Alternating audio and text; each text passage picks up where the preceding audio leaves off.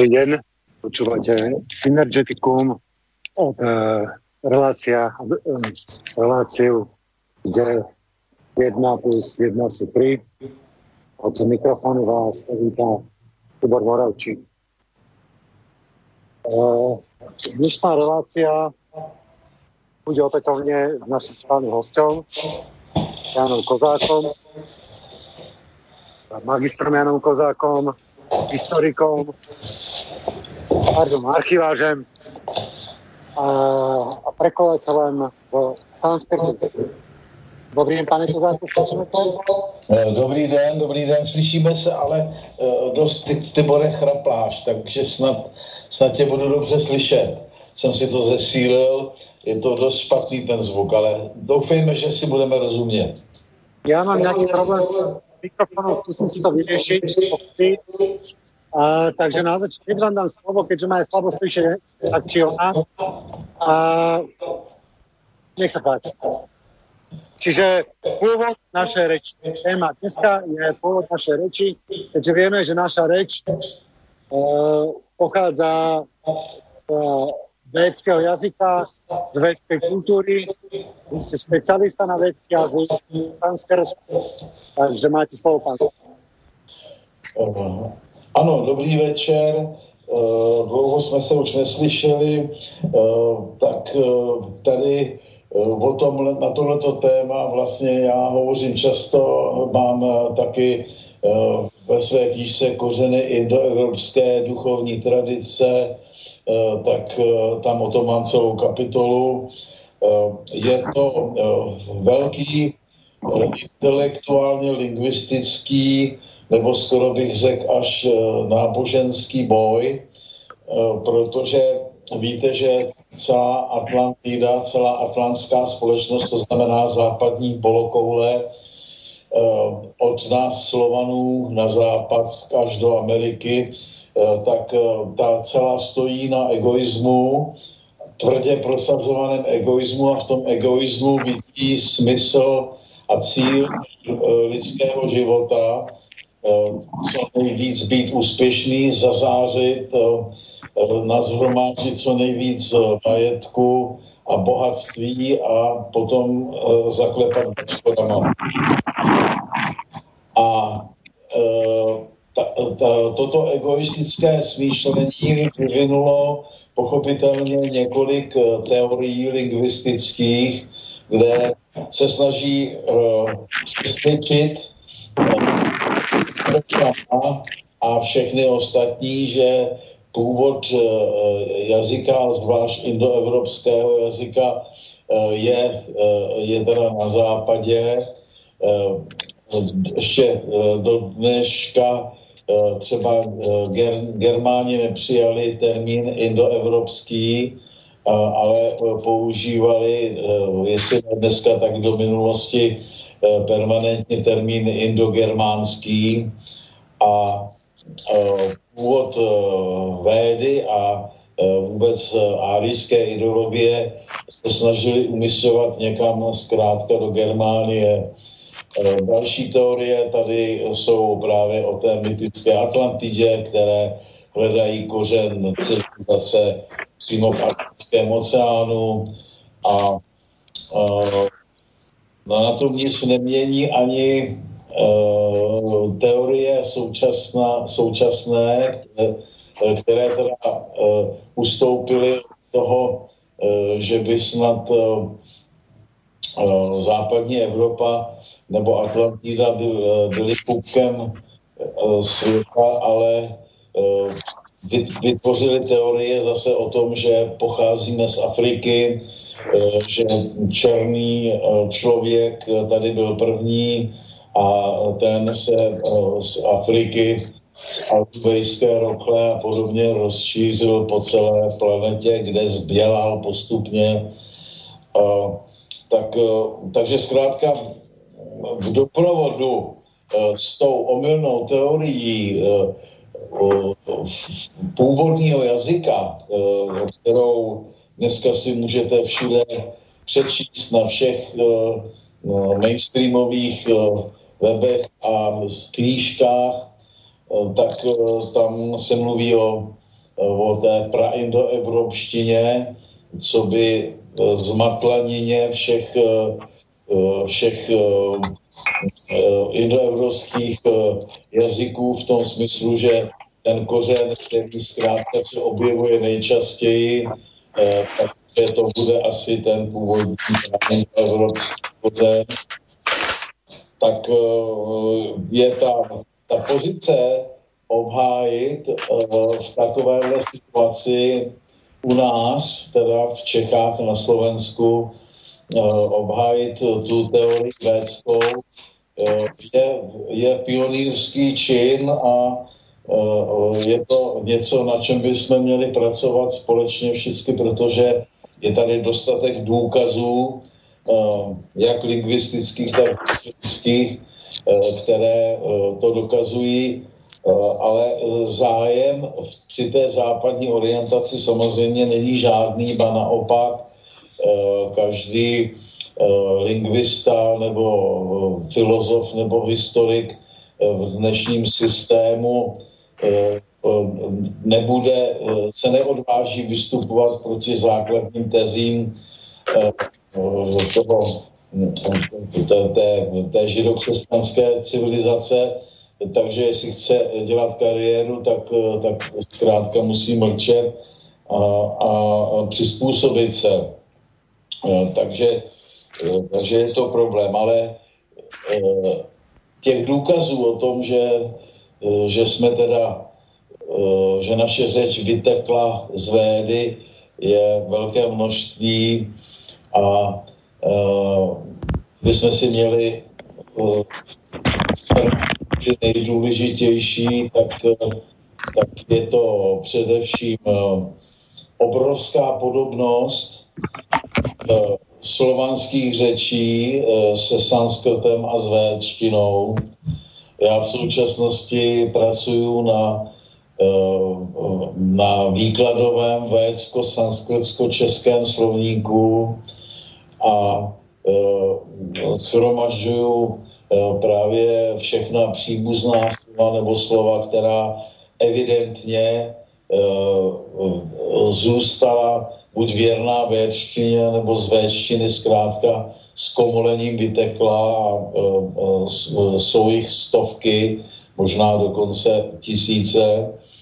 A e, ta příbuznost je daná taky právě flexibilitou nebo prostě kvalitou řeči, která, jak víte, tak kromě slovanštiny v těch indoevropských větvích velmi zdegenerovala takže ta kultura řeči, jak v té románské větvi, tak v té větvi germánské, eh, je značně, značně nižší než naše.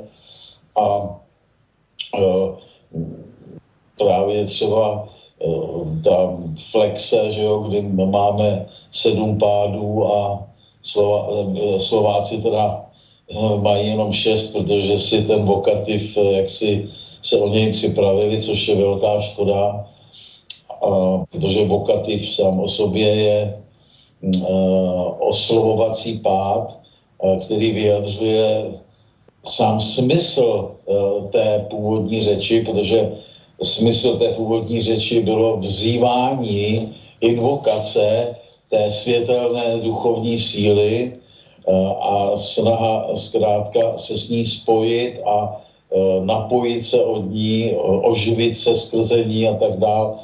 Eh, čili eh, ten vokativ tady hraje centrální živou roli. Z toho důvodu také nejstarší brahmanské gramatiky měly vokativ jako první pát a nikoliv jako, jako pátý nebo dokonce v té dnešní gramatice sanskritu poslední osmý pát. A ten, hm, ten ta, to obrušování právě té kultury řeči probíhalo evidentně e, směrem z východu na západ a ne obráceně. E, zrovna tak, e, když se podíváme na e, různé indoevropské jazyky, tak můžeme vidět, můžeme charakterizovat přímo, jak ten vývoj probíhal. Je to ale jeden zásadní filozofický nebo světonázorový problém. Celá védská tradice a vlastně indoevropská tradice původní, ta vychází z toho, že všechno konkrétní vzniká z nekonkrétního. To znamená, že z ducha tuhnutím, zmražením, e, skrze nevědomost a nedostatek teploty, tak dojde k vytváření hmotných všech konkrétních útvarů. Kdežto západ jako polokoule uctívající hmotu a matku zemi jako zdroj života, která právě duchovní nauku vůbec nepřijala, nebo přijala ji právě v převrácené podobě, tak ta vychází právě z toho, že to konkrétní, eh, eh, hmotné, nejhmotnější eh, bylo zárodkem kosmu a života a to vybouchlo a z toho jsme prý všichni živi.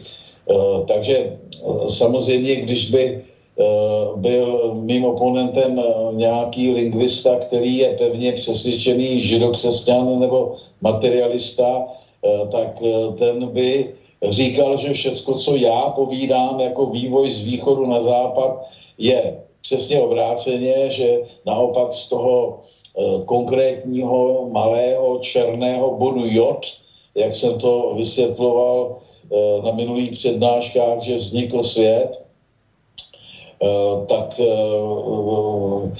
potom to vidí tak, že se naopak ten černý bod jod rozrůstal a že postupně se obohacoval a bohatnul a košatěl a takže došlo nakonec k tomu jaksi rozvoji řeči. Ale nemá pravdu a je to dokazatelné. E, právě on, takováhle teorie, e, která pořád provází západní mainstream, tak je doslova směšná, protože zkrátka ty, když jdeme a sledujeme historii dokonce jednotlivých indoevropských větví, tak tam vidíme, jak ne, že ta řeč bohatne, ale naopak ta řeč právě chudne, ona primitivní, ona, ona degeneruje. E, tak, e, takže ten e, vývoj z toho jednoho primitivního černého bodu, který se obohacuje a je stále bohatší a bohatší, tak je prostě čistá fikce. Je to fikce materialistů, kteří nechápou vůbec duchovní nauku a e, proto e, je lehce dokazatelné, že nemají pravdu. Takže e, ta, ta, tohle je jeden z jasných důkazů toho, že ta véčtina byla nejstarší řečí, protože byla neuvěřitelně bohatá, stejně jako sanskrt, který je jenom jenom jaksi gramaticky přistřižený nebo prostě upravený eh, a eh, to, to bohatství více méně zachovává. A je krásné, že slovanština, zvlášť teda slovanština, která nebyla nějakým způsobem utlačena,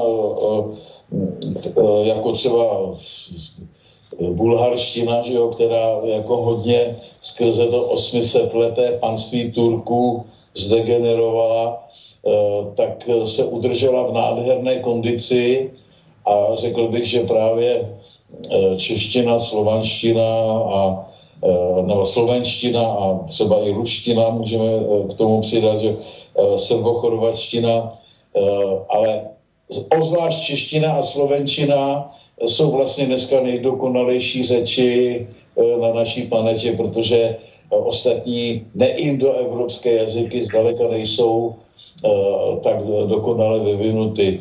Že jsme si... Prepačte, že vám toto skočím jako dokonalejší, dokonalejší jsou slovanské jazyky než sanskrt? No, já myslím dneska, časově.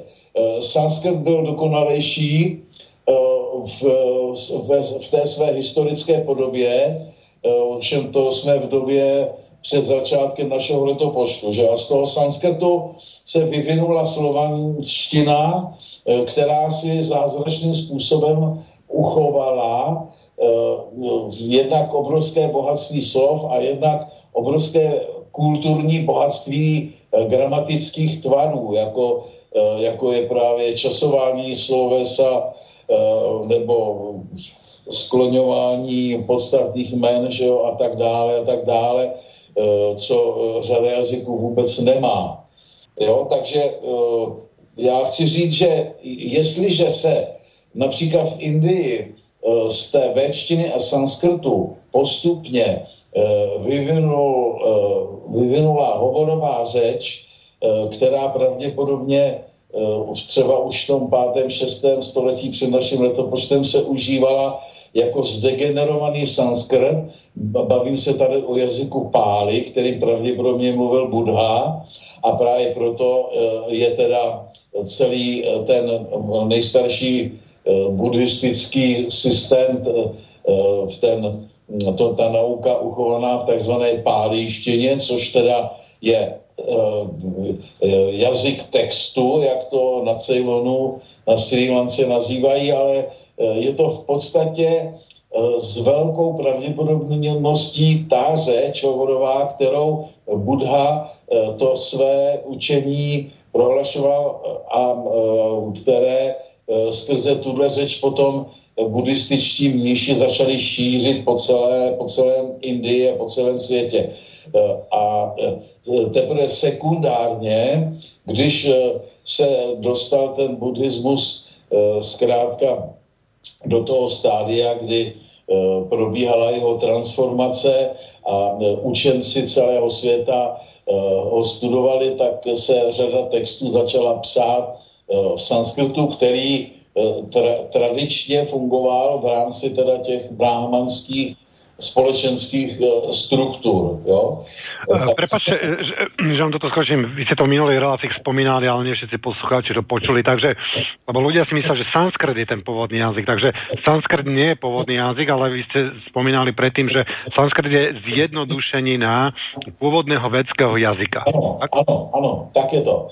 Eh, ten gramatik Pániny provedl gramatickou reformu, protože tady třeba je to pochopit tak, že eh, ta většina je eh, inspirovaná řeč, je to řeč, ke které, kterou nám přinesli ti, jak říká indická tradice, nejstarší ršiové.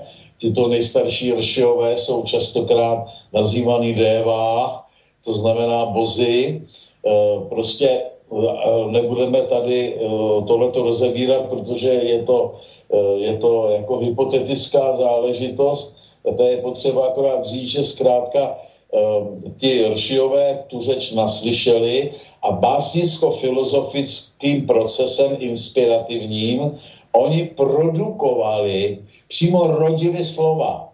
Ty, ty slova, všechny naše řeč je původně právě řeč zrozená v rámci inspirace, eh, v rámci probuzení. Je to probuzenecká řeč, vlastně gnostická, kterou kdokoliv studuje sanskrt, tak eh, a pokud má eh, jaksi světelné prostory v sobě a není to člověk zaciklený v materialismu, tak to pocítí, jako jsem to pocítil já během toho téměř už 40-letého studia sanskrtu, takže to jasně vidím a jasně to cítím, že, že prostě ten sanskrt je řeč probuzení a že jako takový vznikl. Vznikl tak, aby jsme si uvědomili, že, že nejsme prostě jenom tělo, že nejsme jenom z hmoty, ale že podstata naše a vůbec celého života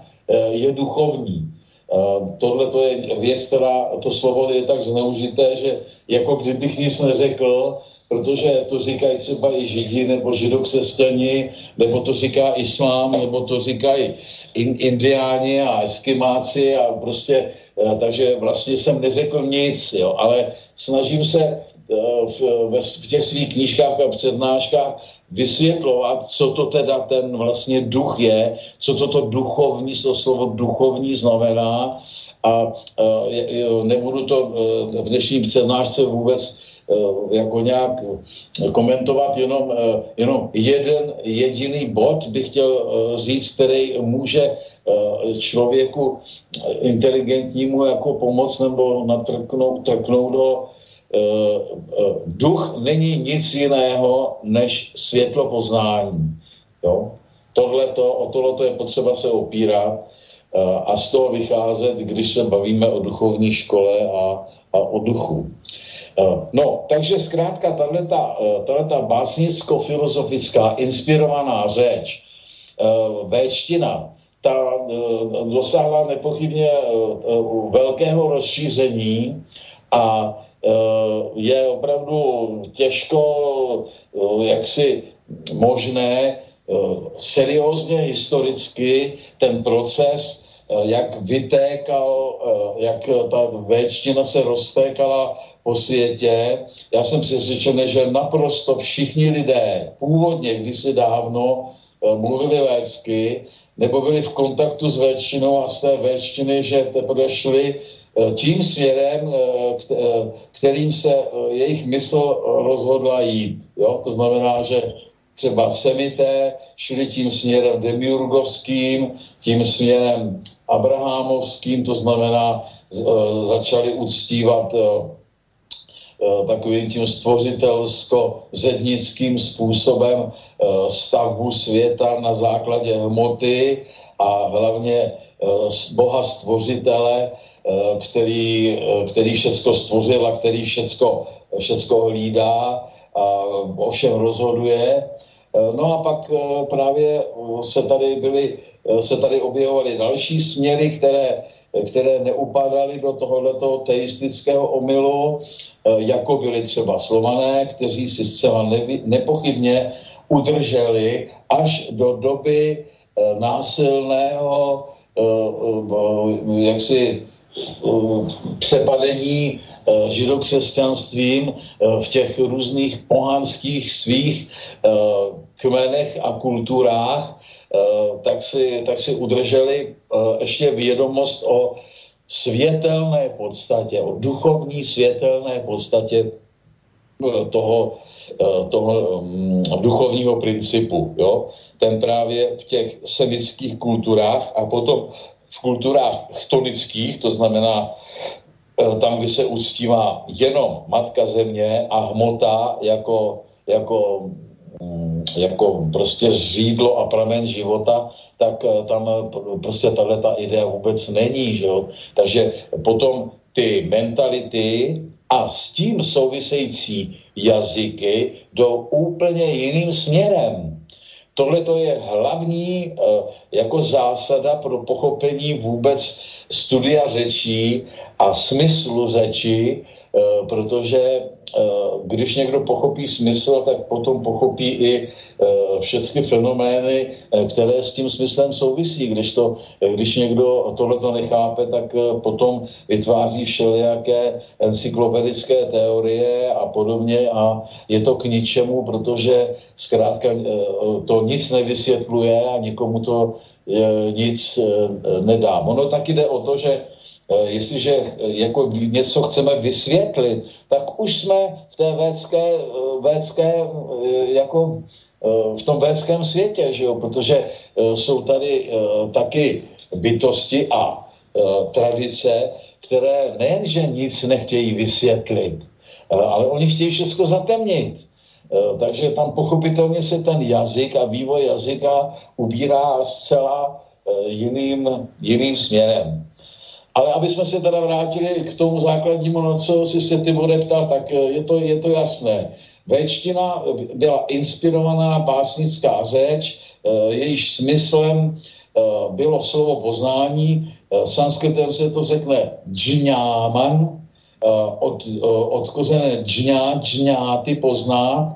Z toho pak to dž v sanskritu odpadlo vývojem a zůstal nám tady náman, jenom náman. A, slovanské nebo čeština třeba nádherně zachovala ten původní védský tvar jako jméno. My tam ještě to j, to původní védské dž máme. A, ale už vůbec tomu nerozumíme, že jo? To je právě to, to neštěstí, co se stalo se všemi jazyky, že žvaklají často velmi podobná slova jako véština nebo sanskrt, ale už ne, nevědí význam těch slov. Právě jenom skrze studium sanskrtu a véštiny my můžeme si nasadit ty brýle a vůbec něčemu rozumět, protože bez toho zkrátka e, nerozumíme ničemu. Takže jméno dneska řekne Čech a neví nic, akorát ví, co to znamená, že to je prostě jméno, že se někdo jmenuje třeba Tibor Moravčích nebo Jan Kozák, že jo.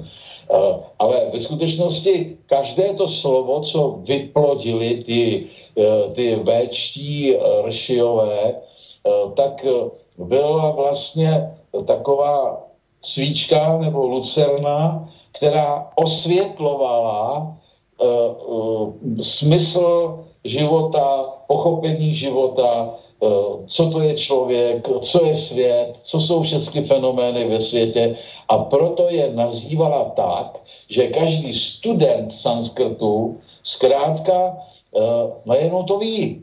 Jo, najednou prostě se doví to slovo, že jo, když se dozví třeba, že tady je nějaký tvaštar, že tady je nějaký demiurg, stvořitel, tak, tak ví, že že je to prostě slovo, který má význam tesatin, jo, tvašaty. Uh, takže víš, že to je tesař. A když tady je nějaký deva, nějaké božstvo, tak on ví, ví že to je od slovesa div, diviaty, zářit, svítit, takže déva je záře. Takže jako musí to být velký přelom v mysli, než, se dospě, než dospějeme ke kultům chtonickým, eh, které eh, naopak eh, právě to božstvo mají za něco černého, hrozného, žádlivého, zuřivého, jako je třeba v případě toho židovského Jahvého, starozákonního, anebo srovnatelné chtonické kulty najdeme na celém světě. Nejznámější jsou právě ty americké, jako byl Vicelopočtly, že jo, a, a, Teskalipoka a tyhle ty, tyhle ty božstva amerických indiánů, jo. Takže to, to je obrovský, obrovský rozdíl.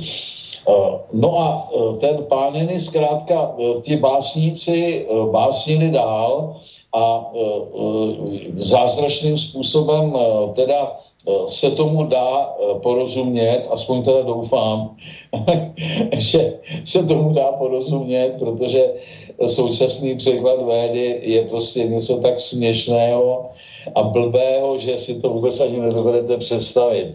Jo, to jsou tisíce profesorů, indologů na celém světě, eh, který plácají takové nesmysly, že jsou prostě a jednoduše směšní, jo, protože nemají vhled do podstaty uh, té duchovní školy, protože se předtím dostatečně uh, nepřipravili vnitřně na tuhle tu lingvistickou práci, a takže pracují prostě, jako kdyby měli před sebou španělštinu, nebo jako, jako kdyby měli nějakou dokonce počítačovou řeč a udělají si tabulky a dají si matematické zpracování a, a domnívají se, že teda e, dělají něco dobrého, no, dělají něco naprosto strašného, e, e, protože je to jako kdybyste vzali nějakou nádhernou, nádhernou třeba skleněnou nebo křišťálovou sochu nějakého krásného výjevu nebo nějaké krásné ženy, třeba řekněme, a uh, vzali jste to nejšpinavější bláto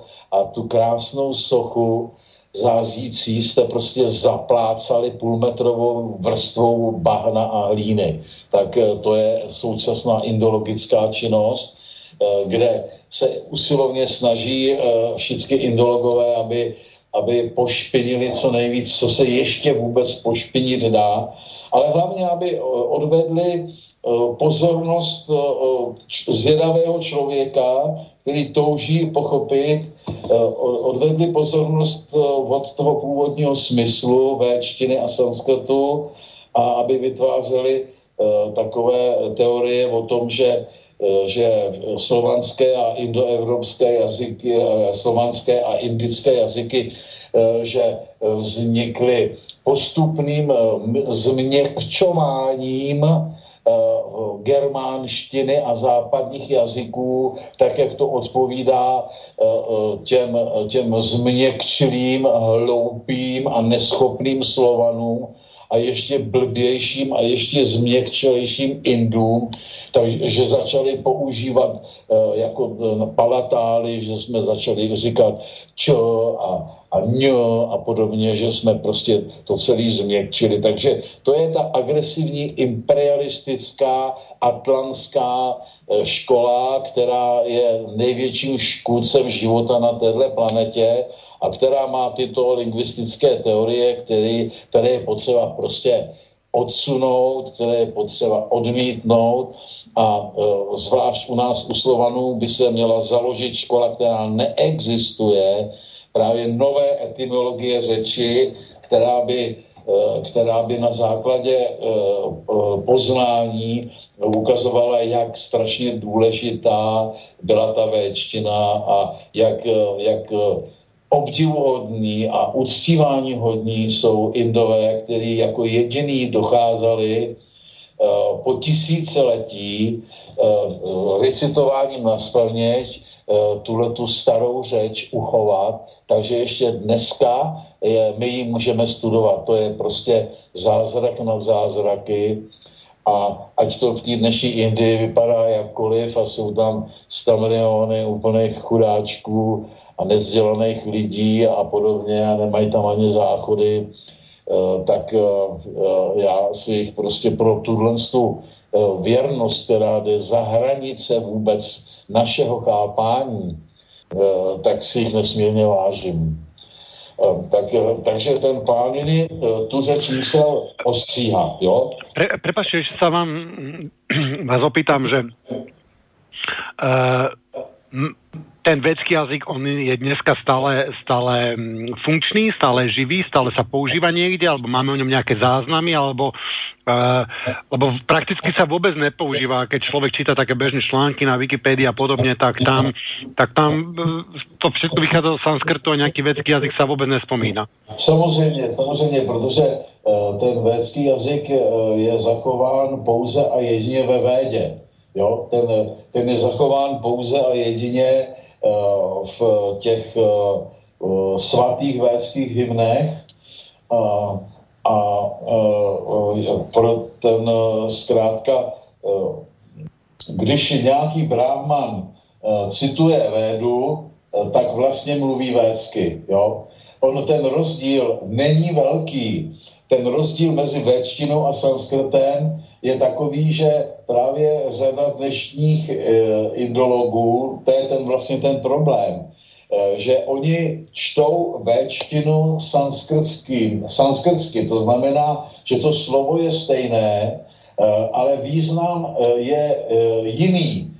Já tady jsem určitě už i u tebe, Igor, Tibore, ale i jinde dávám jako takový zářný příklad tady té změny, že védské slovo kršna od slovesa krš, kršaty, eh, karšaty, znamenalo křesat.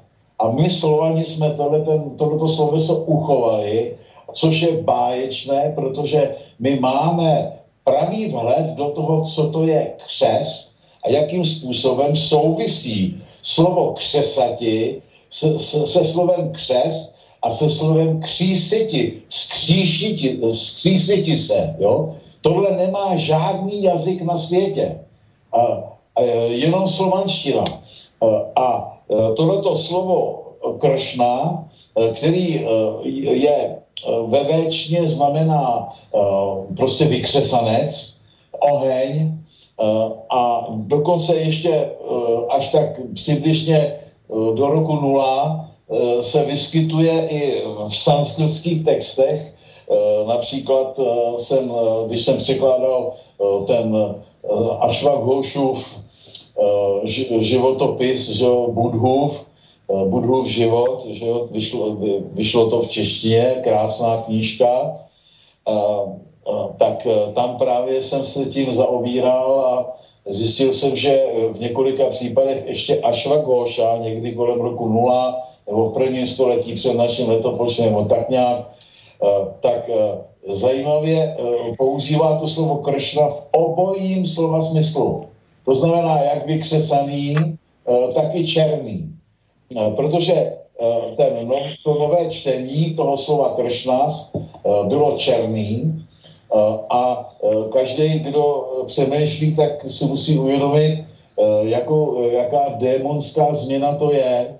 Je to změna, která právě ukazuje smysl polikání té původní véčtiny tím duchem materialismu, ve kterém my dneska vězíme a který pokračuje dál, že, že prostě ta řeč je vstřebávána a přijímána uh, pomocí statisíců odborníků dneska, tak, aby mohli stroje mluvit, takže ta strojovština, která nás čeká v budoucnosti, to bude už úplná nelidština, ono už dneska stačí poslouchat politiky, nebo nějaké intelektuály a už to vůbec s lidskou řečí nemá nic společného ale ten, ten trend bude pokračovat a my tak můžeme nádherně průhledem tisíciletí vidět, kam vlastně ta řeč padá, e, že prostě padá ze zhora dolů, podobně jako e, déšť, zlatý déšť, djův,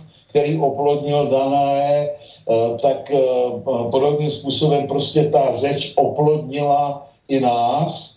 A teď je otázka, to opravdu jenom prorok by věděl, jestli to bude znamenat konec, protože v těch dnešních řečech už žádné poznání není, anebo jestli dojde k tomu, že se narazí na, na hranici, kdy ten život sám se začne bránit té studené mrtvole, která nás ovládá a, a probudí tady znova křesače solmy, e, znova tady probudí lidi poznání a e, začnou být populárnější a populárnější, protože dneska populární vůbec nejsou, dneska jsou populární akorát nahatý herečky, tak že se zvrátí ten běh světa. Můžeme v to jenom doufat a pracovat na tom, aby se něco takového stalo. Jo, tak ten rozdíl mezi, sanskrit, mezi sanskritem a véčtinou je doufám jasný. Uh, pardon, já tam jenom...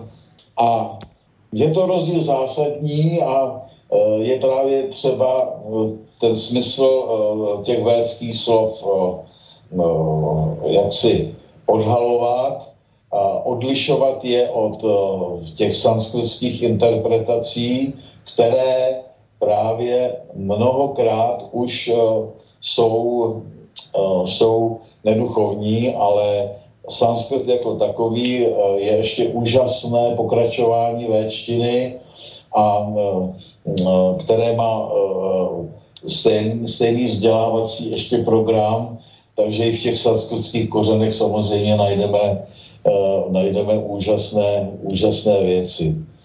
Eh, tak, eh, tak, eh, takže to jsem byl u těch, u těch důkazů priority védské řeči z takových jako historicko-lingvistických souvislostech. Je tady potřeba říct, že ty, souvis, že ty důkazy máme i jinak. Máme je tak, že, mm, že když si dá někdo práci a už umí sanskrt do té míry, do té míry že je zasvěcen do stovek nebo tisíců slovních kořenů, tak pak si může vzít místopis světa a, uh, a teprve uh, skrze ty svoje vědomosti najednou uvidí stovky míst po celé planetě, které prostě jsou nazvány védsky nebo sanskritem, které, které zkrátka považují domorodci, který tam žijí posledních 500 nebo tisíc let za neznámý termín, ale ten termín prostě je védský. A to je po celé Evropě, to je po celé Ázii, to je po celé východní Africe, nevím, v západní jsem jako takhle nestudoval, ale prostě celá východní Afrika je plná vlivu indického, starodávného. A v této souvislosti právě se vyjevují ještě takové zajímavé věci, jako že, že i třeba americ, řeči amerických indiánů nesou v sobě védský původ, nebo prostě nalezneme tam stopy védské, už jenom třeba, že samotná řeč a stéčtina, takzvaná řeč navarkl, je, je prostě Eh, z védského kořena nu navaté volat, mluvit, jo, protože to tl je jenom člen, takže nám zůstane nava a slovo nava je slavné védské slovo, které znamená právě slovo, jo, řeč, nava. Uh, takže uh, je, ten dosah je, je prostě obrovský, ale je samozřejmě přístupný jenom probuzeným Eh, když někdo spí a je spící, tak prostě nevnímá, jo? To je ten základní rozdíl. A takže místopisné názvy e, řek, hor, všude eh, po celé, e, po celé Euroázii a po celé východní Africe. A u nás, že to jsou spousty všelijakých názvů, jak hor, tak řek, tak právě svatých míst, kde se, kde se prováděly ty, ty uh, kultovní ceremoniály vykřesávání sómy, uh, který byl bíkem, byl turem, byl vršanem, takže všelijaké turiec a turčany a tur, to je naprosto běžný název na našem území, to jsou možná desítky eh, osad a míst. Eh, eh, zdůraznuju taky, že ten kult Bíka, Vršana, Tura, co by Sómy, je doložitelný až do 4. století před naším letopočtem archeologicky pro území právě Jižního Slovenska a Jižní Moravy a Rakouska, kde právě byly nalezeny Eh, ty eh, nádoby z bíky eh, nebo v bíčích podobě. Jakmile kdokoliv, kdekoliv na světě najde obětní nebo, na, nebo religiozní nádobu liturgickou v podobě bíka nebo s bíčí ozdobou, tak jsme prostě u védského kultu Somy a musíme hledat Eh, tradici a musíme hledat napojení té kultury, kterou zrovna vykopáváme právě na tyhle ty ideály a na tohleto, na tuhletu tradici. Jo? To je, je důležité. A takže to je místopisný jako důkaz. A tady v rámci toho, tohohle toho místopisu na to asi dneska se hlavně podíváme, protože ty bude si mě poslal dotazy různých, různých posluchačů na, na výklad všelijakých názvů nebo, nebo sanskritských slov. Takže jestli, jestli bych mohl, tak bych si dal teďko pětiminutovou nebo sedmiminutovou přestávečku a pak byste se pustili do těch pojmů, jo?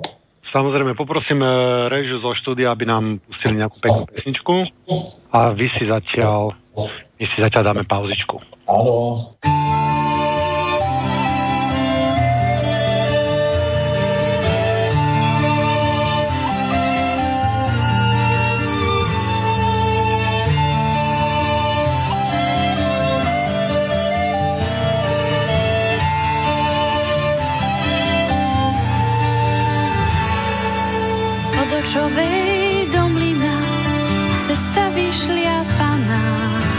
Od očovej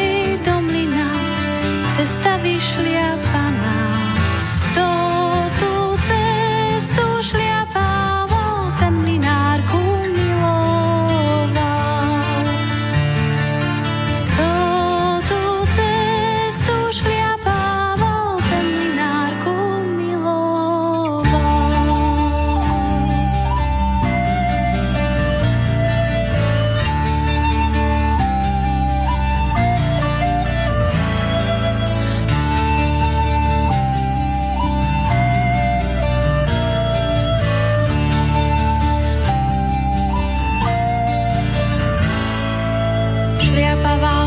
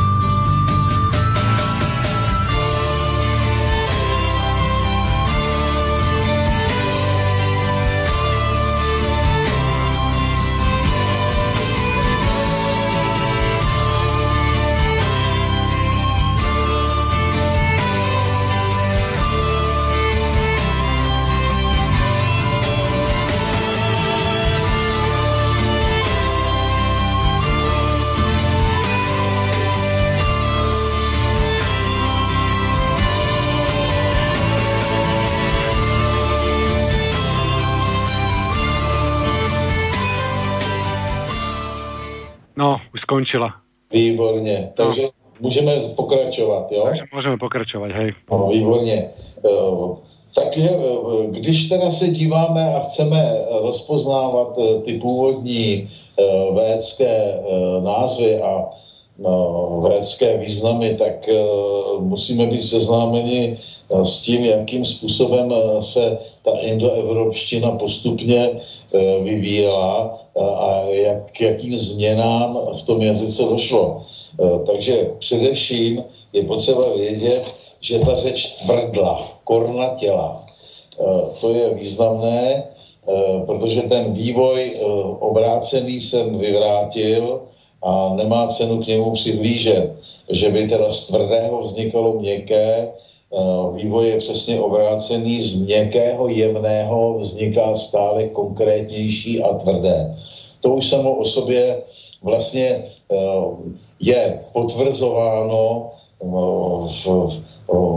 v duchovní školou a vůbec kdokoliv se seznámí s naukou, s naukou buď buddhistickou nebo bráhmanskou, eh, tak eh, tam dobře ví, že eh, z toho hm, jaksi duchovního, nekonkrétního, jednohmotného vzniká postupným pádem a schlazením to hrubší, to tvrdé a stejným způsobem teda se vyvíjela i řeč.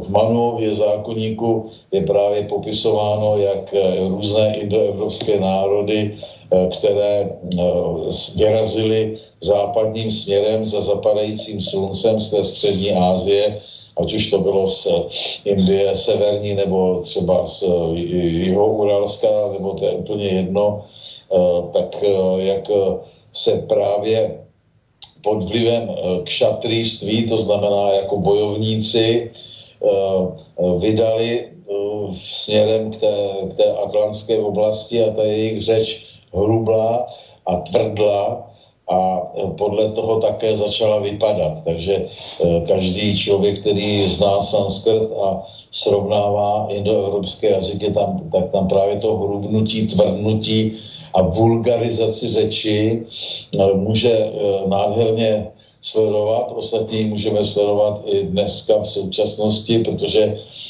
protože obyvatelstvo všeobecně pořád hrubné a tvrdné, eh, eh, protože ten pád směrem dolů je zatím nezastavitelný a pořád ty hrubci eh, vyhrávají nad těmi ušlechtilejšími lidmi.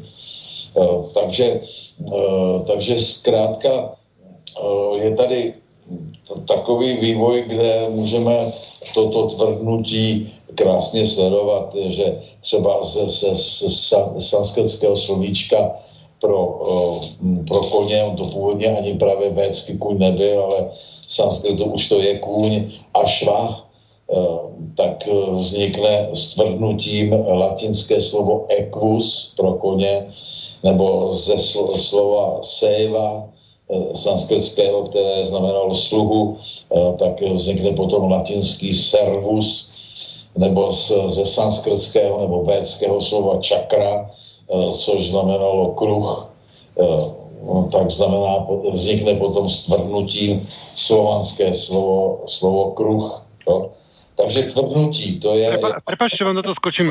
Ste hovorili o tých um, o tom, o tom slave, o tom, o tom otrokovi. Um, ja som čítal niekde, že vlastne um, Slovan, slovo Slovan, vzniknulo zo slova slave, otrok. Ano. Alebo opačne. Súvisia tieto slova nejakým spôsobom e, otrok a slovan?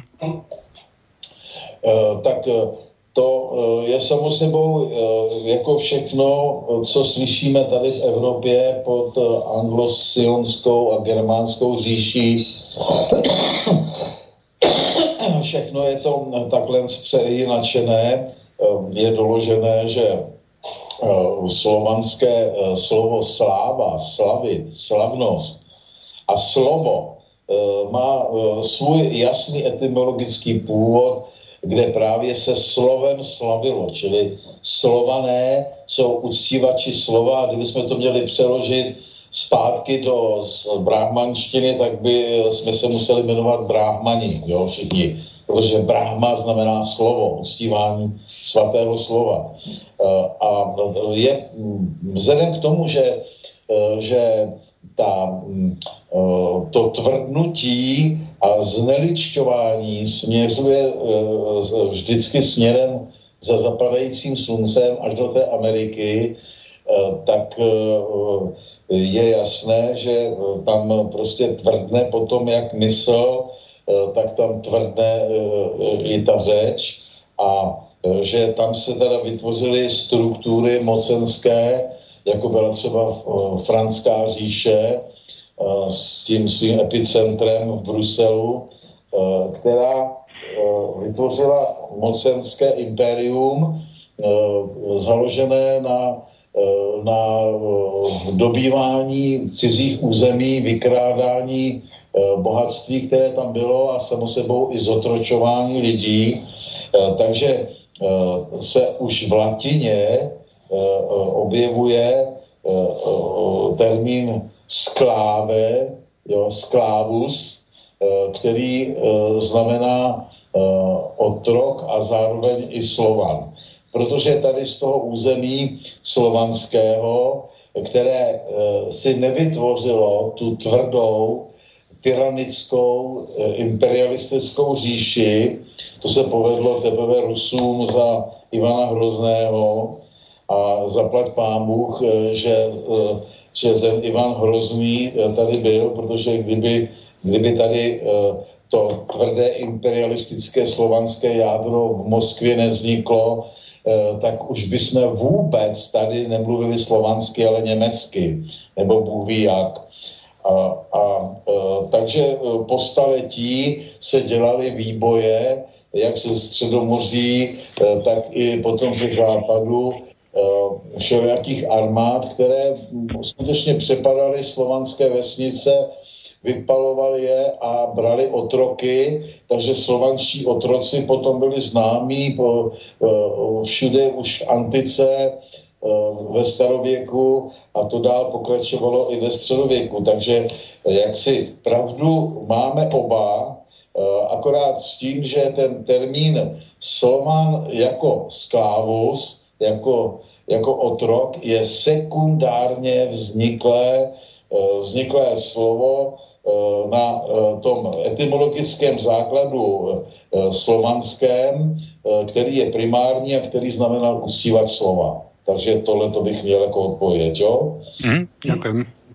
A, a, takže kromě toho tvrdnutí, které, které je významné, tak zajímavým způsobem se při tom vývoji řeči směrem na západ předsazují různé hlásky, Eh, většinou eh, různé eh, konzonanty, jako kdyby to ta náslovná samoláska prostě nesvědčila té tvrdnoucí řeči a proto se tam prostě před to dá buď h, nebo s, nebo k. Já tady mám pro, pro vás pár příkladů, třeba z, ze svédského slova apas, Eh, což znamenalo eh, ty spásné nebeské proudy poznání eh, a pas divias, tak vzniklo už v oblasti egyptské předsazené H jako happy a tohleto slovo happy je staroegyptský název Nilu. A to se dál potom vyvíjelo právě ještě pod takovým potom v helenismu byl uctívaný Vík eh, Apis eh, nebo Serapis a eh, až potom do angličtiny, kde, kde se prostě objevil, objevil termín pojem happy s dvěma, s dvěma p, který znamená jako šťastný a to všechno má dávný teda védský původ. A důležité je tady to předsazené nebo ze slovíčka Angli, to je teda z perštiny, tak vzniklo potom Hungry, Hungry německý an, eh, s předsazeným H, nebo z védského pavaté zpívati vzniklo slovanské slovo zpívati, ze slova ršaty, řešit, jsme si přesadili h, i, i vy Slováci máte, že jo, hriešit, ne? Tam je taky to předsazeného. Nebo ze paš, paš, pašaty, pašiaty jsme si předsadili s a máme z toho spatřit, jo. Ze, třeba ze slovíčka kušala, zkušený jsme si přesadili z, máme z toho zkušený, ze slova astam, věc, slovíčka sanskritského znamenající kost, jsme si přesadili k a máme kost. Ze slova mrt, mrtiu, smrt jsme si přesadili s a máme smrt a tak dál a tak dál. Jo? Takže eh, tohleto je uh, důležitý rys, který musíme brát v potaz, když teda chceme ty uh, všelijaký původní védský uh, termíny najít.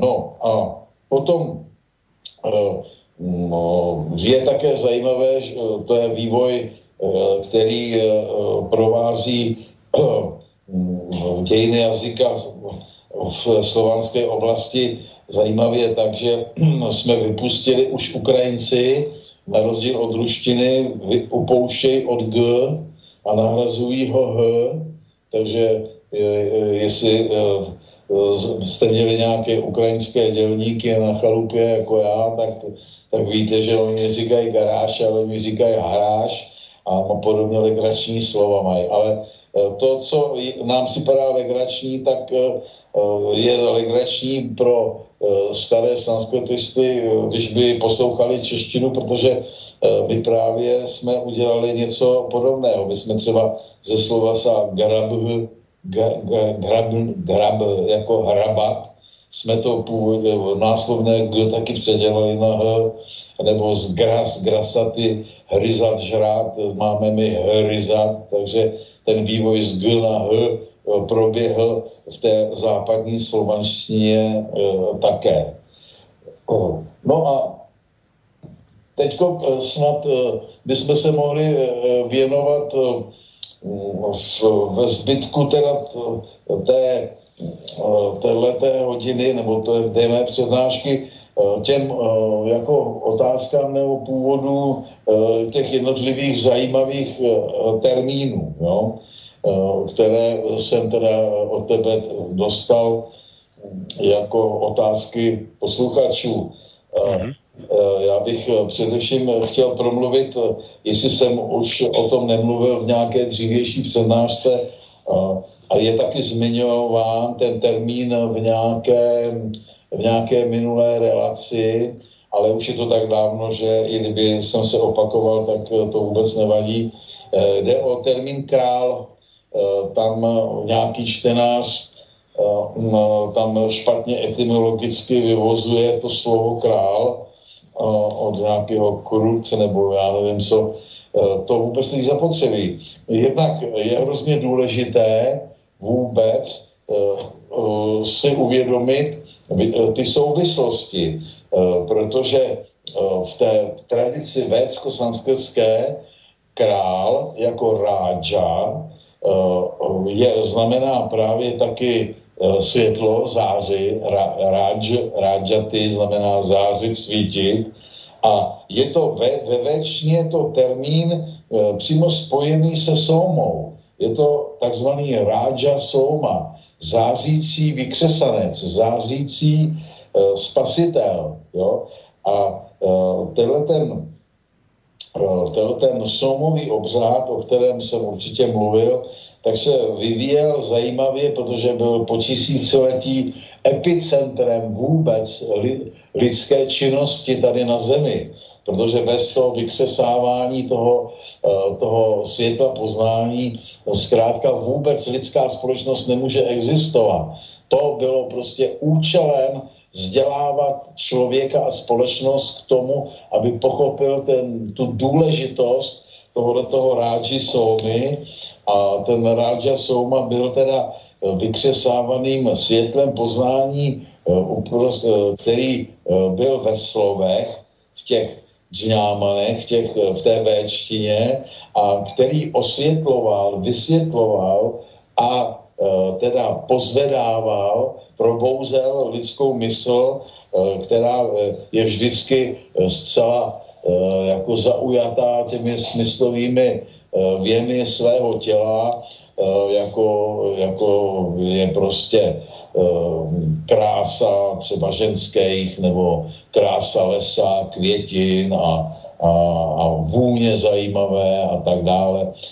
Aby se prostě probral do té probuzenosti, kdy, kdy pochopil, že přednost před všemi těmito věmi má pochopení toho krále Soumy, toho rádži Soumy jako Eh, jako té síly, která udržuje lidskost, která udržuje eh, eh, sou, soustažnost toho pozemského člověka s tím duchovním člověkem, s tím purušou a že právě tahle ta vazba, tohoto spojení je to lano, je ten pupek, který si musí každý člověk a každá společnost vytvořit protože skrze něj žije. Když ten, ten pupek je přestřihnut, když jsme odděleni od těch duchovních světů a jsme odsouzeni do toho vězení žít jenom pro hmotu, kvůli hmotě, eh, tak eh, nastává úpadek, nastává právě eh, hrubnutí a démoničtění všech tvorů na zemi. A to do té doby, než ta hrůza je tak veliká, že se tady objeví zase lidé, kteří to chápou a který ten půpek navážou, který ho vytvoří, kteří ho vytočí, by se skoro dalo krásně říct, protože ty védské verše všechny vytáčely toho člověka z hůru a Uh, tak uh, teda se opět obnoví to spojení, ten nebeský Jordán, ten nebeský Nil, Hapi, uh, ten, ten proud, které, který se ve Véně nazývá Apas Divias, nebeské vody, nebeské proudy, eh, který se eh, také může nazvat Sindu nebo dokonce Indu eh, a skrze něj je právě potom vždycky ta společnost zachráněná nebo aspoň se může obnovit. Takže ten král je naprosto centrální termín, který hraje obrovskou roli v dnešní demokratické společnosti úplně ne, eh, jako neznámou, protože jde o to, že ještě i v těch počátečních civilizacích, když se intronizoval král, když se slavnostně usazoval na, do křesla, na trůn, a byl pomazáván, eh, tak eh, to je úřad, který myslím ještě snad eh, do teďka někde v Anglii probíhá tím védským způsobem, protože co to znamená jako pomazávat olejem krále nebo pole postříkávat ho vodou nebo vůbec usazovat ho do zajímavého křesla, které, které nese v indoevropštině často název trůn, a to jsou všechno védská slova. Ten trůn původně byl drónem a byly to, byly to zpěváková ústa, skrze které právě byl vykřesáván ten, eh, ten souma, to světlo poznání. A eh, to bylo to křeslo, eh, který úplně geniálně naši slovanští předci ještě uchovali, i když už nikdo neví, co to znamená, co se v křesle má křesat. Že jo? Eh, tak původně, původně to prostě byly, eh, byly ústa, která vykřesávala, byla ústa, která vykřesávala eh, to světlo poznání toho rádžu Somu. A proto i ta monarchická společnost, která z toho vzešla, tak právě dělala ten obřad intronizace, kde, kde si ten král usedal Eh, do toho eh, křesla, do toho trůnu a v těch eh, starých, starověkých nebo i pravěkých podobách tenhle ten trůn právě ještě krásně to, to křeslo v tom smyslu jesliček, protože v podstatě to jsou jesličky, to X, jako ty skřížené nožičky, že jo, dřevěné, na kterých se potom dalo to sedátko, tak to, je, to jsou vlastně jesličky, jo, to, to je to je tradice, která se udržela paralelně tady s tím, s tou intronizací krále, když původně byla jedna a táž. To se jenom rozdvojilo, protože ten Raja Soma byl, ten král Soma byl vlastně spasitel, byl to ten védsky nazývaný Išas, neboli, neboli Ježíš pozdější, byl to ten Ježíšek v, tom, v těch jesličkách, Eh, který je uctívaný, ze kterého vychází světlo a záře, protože to je nebeské dítě a tak dál a tak dál a tak dál. Takže tohle všechno jsou velice zajímavé věci eh, a eh, je velká škoda, že jsme všechny ty krále vyhnali a popravili, protože, jo, protože zkrátka demokracie je projev čistě materialistického světonázoru Eh, a nemůže nikdy vést člověka za ušlechtilostí, tak je škoda, eh, že už eh, ta pravá funkce krále jako ochránce člověka, jako ochránce chudých proti bohatým, jako ochránce vojenského proti vnějšímu napadení, jako, jako ochránce toho Eh, aby eh, cizokrajné nepřátelské neziskovky mohly přepadnout zemi eh, a naprosto ji zdevastovat a lhát na veřejnosti, aby cizí, cizáci, kteří se chtějí zmocnit země, si mohli založit noviny a platit si lháře, kte, kteří budou do médií říkat úplné lži, tak to všechno právě je způsobeno tím, že nemáme krále v pravém slova smyslu, krále v té pravé eh, funkci, eh, který tady vždycky byl po tisíciletí a jenom proto zkrátka ta společnost mohla vůbec existovat. Mi, Ano. Takže vám do toho skočím. A máte pocit, že tí naši králi posledné storočie boli tí skutoční králi, ale neboli to práve tí mater, najväčší materialisti, ktorí vlastne sa predrali hore a získa, uchopili tu moc? Máte pocit, že to boli tí duchovní královia? Alebo, lebo ja naopak to vnímam ako, že tí, tí naši králi to boli vlastne lídry toho, to, tých, tých tonických síl, ktorí nás práve dostali do tohto prúseru a to je celý feudalismus.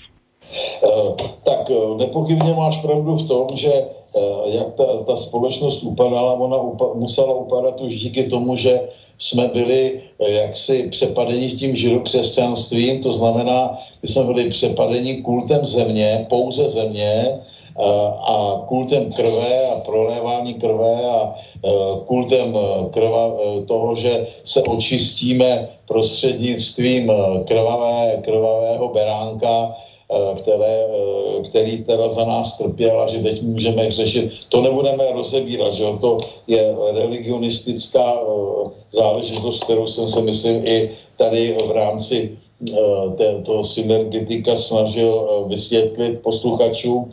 Takže úpadek tady nepochybně byl. Ostatně ten úpadek je možný kdykoliv. Ten úpadek je doložený i e, v sanskrtu, e, jak probíhala doba, e, tak tam se nedařilo jako po staletí permanentně dodržovat dharmu.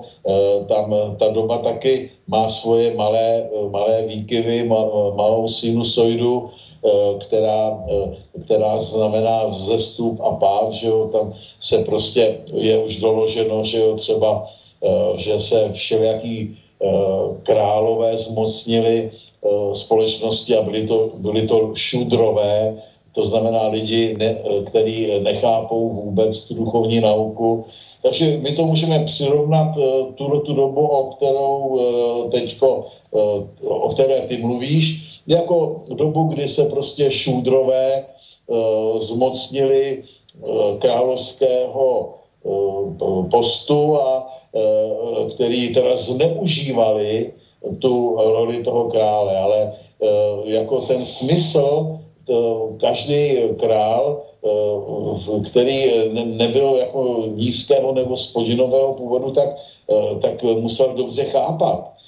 Prostě král ve smyslu otec národa, král ve smyslu správce a, a ochranitel, tak to myslím, že víceméně bylo vlastní mnoha králům ještě i v novověku, že jako se snažili aby eh, ti, eh, ti poddaní eh, se měli pokud možno co nejlépe. Já cituju rád, když si někdo koupil ten můj překlad Manuova zákonníku, tak ta právě ta role toho krále tam je nádherně vystižená. Já jsem ji dal dokonce do mota, potom těch, těch dalších knih, které pojednají o, o právě Eh, o králi a o jeho povinnostech, eh, tak tam je napsáno, kdyby nebylo krále, tak by si boháči opékali chudé lidi jako ryby na klacku. Jo? A eh, to je věta, která může let starého současného demokrata probudit, protože my všichni, kteří nejsme superboháči, tak eh, patříme mezi ty, které si boháči opékají jako ryby na klacku. Jo? Tak hmm. to, to, to je prostě hrozně důležitá věc. Eh, to je takový jako, dneska tady vznikla taková instituce legrační eh, takzvaného ombudsmana, jo?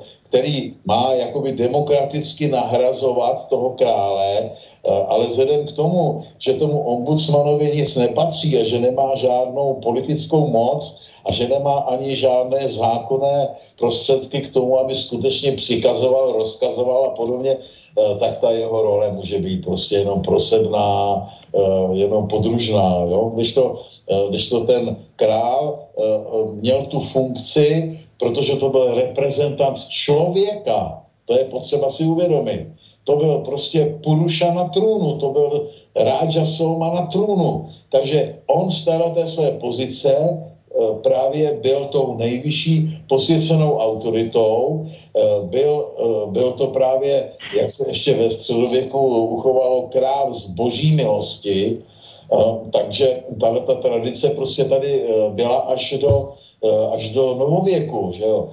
S tím ale, že právě jak klesá chápání duchovní školy a jak vlastně ty židokřesťané, ty katolíci zneužili tu duchovní nauku, tak samo sebou e, potom e, je přirozené, že, e, že šlechta zneužívala svého postavení a král zneužíval svého postavení, duchovenstvo od samého začátku zneužívalo svého postavení, protože se tvářili jako svatouškové a přitom svatouškové vůbec nebyli, byli, byli to a jsou to jako vlci v rouše bránčím, že jo, jsou to bytosti a církev, která baží po majetku, po miliardách, po zlatu, e, pořád po statcích, že jo, a vysává pokud možno všechny národy, které dostane do svých pařátů, aby, aby prostě z nich dostala co nejvíc teda těch hmotných e, statků a tak dále. Takže, takže to, je, to máš naprosto pravdu. To je právě ten problém, když dneska vůbec řeknu, Eh, tady u nás v Čechách duchovní, jo, tak se tomu vždycky smějou, protože eh, ta duchovní eh, praxe židokřesťanská je totální vlastně výsměch a zneužití toho, co původně to byla. A to všeobecně to prostě, tak to je, každá, každá ta společnost podléhá Eh, životu od, od dítěte až po starce a eh, v té úpadkové části vždycky dojde k tomuhle tomu zneužití. To prostě, tak to bylo za Sumeru, eh, tak to prostě bylo v antickém Řecku, tak to bylo v Římě, tak to bylo prostě i, je i v Evropě u nás, jo. Takže, takže musíme to chápat jaksi s tím nadhledem, eh, že to je jistý průběh, a, ale musíme tomu rozumět a eh, nemůžeme jaksi s vaničkou vylévat i dítě a říkat si, že eh, celá duchovní tradice je prostě nesmysl, protože to byl podvod a protože to bylo opium lidstva a podobné věci, co šíří všelijací materialisté. Není to pravda. Bez té duchovní školy jsme ztraceni. Bez, bez vykřesávání světla poznání jsme ztraceni, takže to, to je tradice nesmírně uh, důležitá. Já chtě, se chtěl vrátit k tomu slovu, které nějaký posluchač interpretoval špatně, k tomu slovu král. Tento slovo král je původu západního a pochází z z různých forem germánských, jako je, jako je Kerl, což znamená staroněmecky člověk, chlap. A je to slovo, které se objevuje v angličtině jako Charles. Jo? Takže to české slovo král je tohoto původu západního, franského a Eh, to slovo právě eh, ten nej, nejslavnější král franský, že jo, Karel Veliký, který právě už dělal výpravy i na, eh, i na české území, sem až do slovanské říše, na rozdíl od těch jeho předchůdců Merovejců, kteří se až tak daleko na východ nedostali na svých loupeživých výpravách, tak ten Karel, to dokázal a tam vlastně eh, to slovo Karel není ani vlastní jméno, ale je to vlastně, je to název, pra, pra, pradávný název pro člověka. To znamená, že germánský termín pro Purušu nebo pro Brahma, jo, tak vlastně je Karel, Karel. Takže je to krásný název a, e, a znamenal teda původně člověk, čili přesně to, co tady teď vykládám, e, že ten Raja Soma e, byl vlastně člověk na trůnu, který měl za úkol bránit lidské hodnoty a proto právě na tom trůnu seděl a proto k němu všichni zhlíželi. Jo? Takže tolik k etymologii slova král. No, je krásné, že... Uh, Prepačte, uh, len si vás dovolím upozorniť, že máme, máme 26, takže máte 3 minútky na to, aby sme, aby sme túto reláciu skončili. Ano. A potom ďalšiu reláciu predpokladám, že budeme pokračovať, lebo mm, zjavne sme to neprešli všetko. Ja len pripomeniem poslucháčom, že následujúca relácia 14 um, apríla bude pobyt v tme 2 a s, s vami, pán Kozák, budeme mať ďalšiu reláciu 12. mája. Co? A... 12. května, dobře, já si poznamenám. A budem pokračovat, jo? No budem pokračovať, jasno, tak eh, veď sme možno ani nie v polovici, takže uh, časovo sme prakticky neobmedzení, teda pokiaľ uh, dúfajme, že prežijeme tento uh, strašný vírus. Já taky doufám, Tibore, že přežiješ a já, že taky přežiju. Uh, takže, uh, takže děkuju, píšu si 12.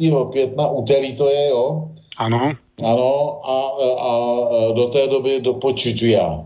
No ešte máme, ešte máte dve, dve, tri minútky, ešte dve minútky môžete do, dokončiť nejakú myšlienku. Jo, dobře.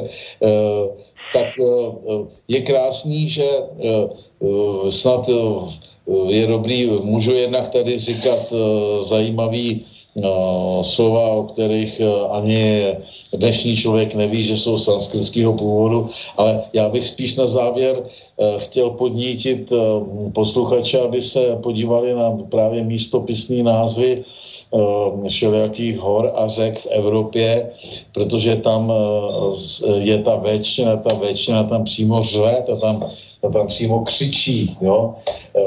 Těch eh, slov je prostě obrovské množství a eh, eh, tam v těch otázkách posluchačů se ptali někteří Slováci, jakého původu, nebo co to je jako třeba hornát nebo hron, jo, tam, tak, takže to zcela nepochybně Eh, je od toho, to probereme příště, tím začnu horou, protože hora je teda slovanský tvar původního giri, gir, giri kde, jak jsem vysvětlil, tak právě G nám atrofovalo na H a je to, mm, to gir, giry je zajímavý tím, že protože se jednalo právě o tu pravou mm, gnostickou podobu